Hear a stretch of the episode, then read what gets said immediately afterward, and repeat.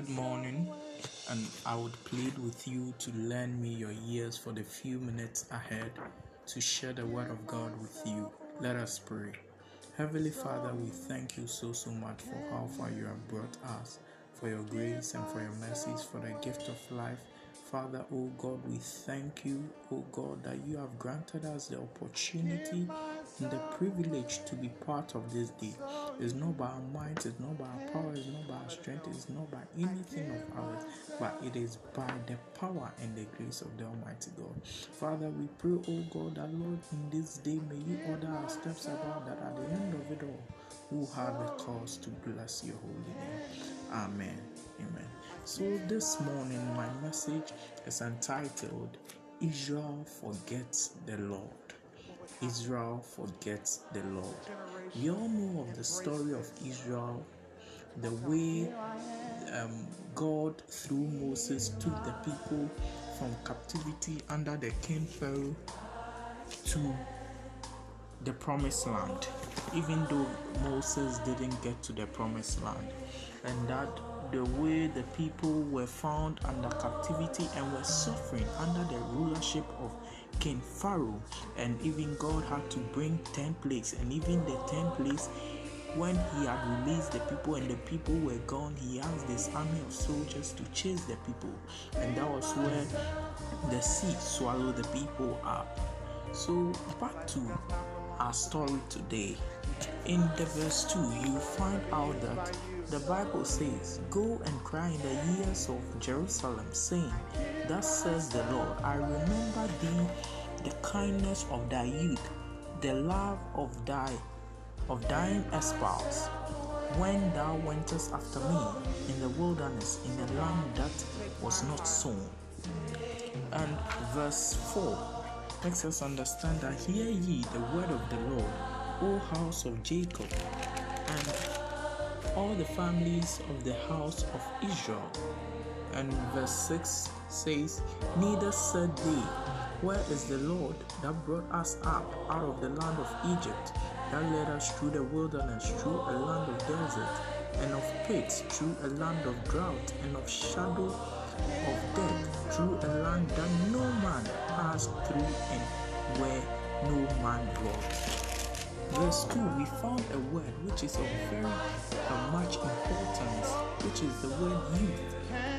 It reads, "Go and cry in the ears of Jerusalem." That was God telling the prophet Jeremiah to go and tell the people of Israel that, "I remember thee, the kindness of thy youth." Thy youth.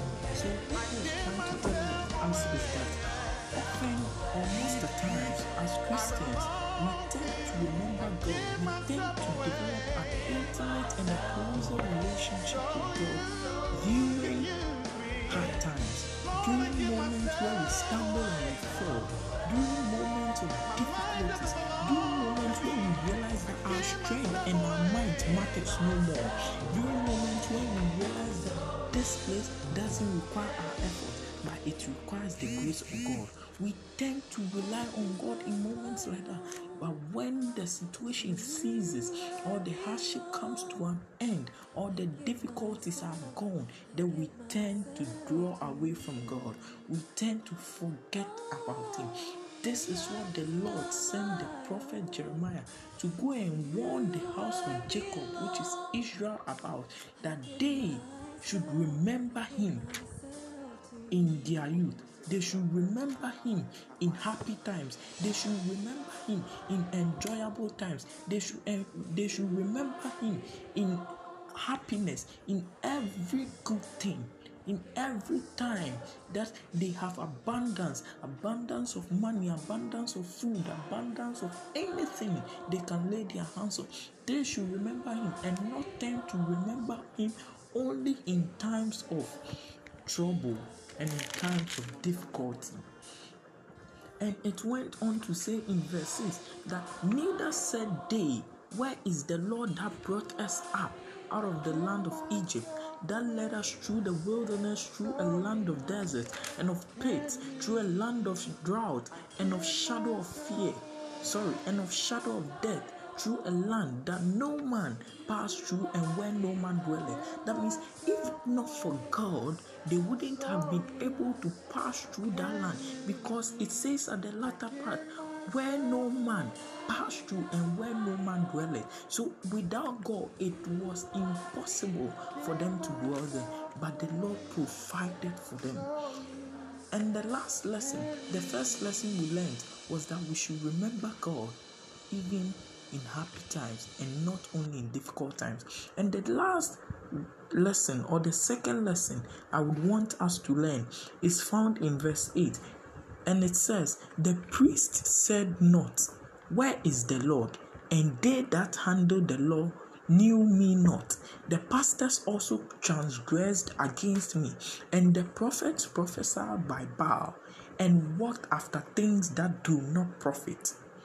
What we can learn from this is that the preacher men, the pastors, the people who knew the Bible, the intellectuals of the Bible, the ministers at that time, the apostles, the evangelists, the archbishops, the bishops, and the deacons of that time, kept quiet, overlooked the things of the people of Israel, and made them continue to sin, and not that they even watch them to even sin alone, but they themselves, the Bible says that they also transgressed against God. Another word for transgressed in this context is sinned. So they also sinned against God, and they prophesied by Baal. And Baal's teachings are teachings that are false doctrines, and they are away from the teachings of Christ. And this Christ warned one of the 7 churches to refrain from. Thank you for listening to this word. Let us pray. Heavenly Father, we thank you, God, for your word that has come unto us. Father, we pray, O God, that, Lord, let us not be hearers of your word only, but let us also be doers of your word. Let us be the word of God practitioners of this generation, and spread the word out. In Jesus' name, amen. Amen.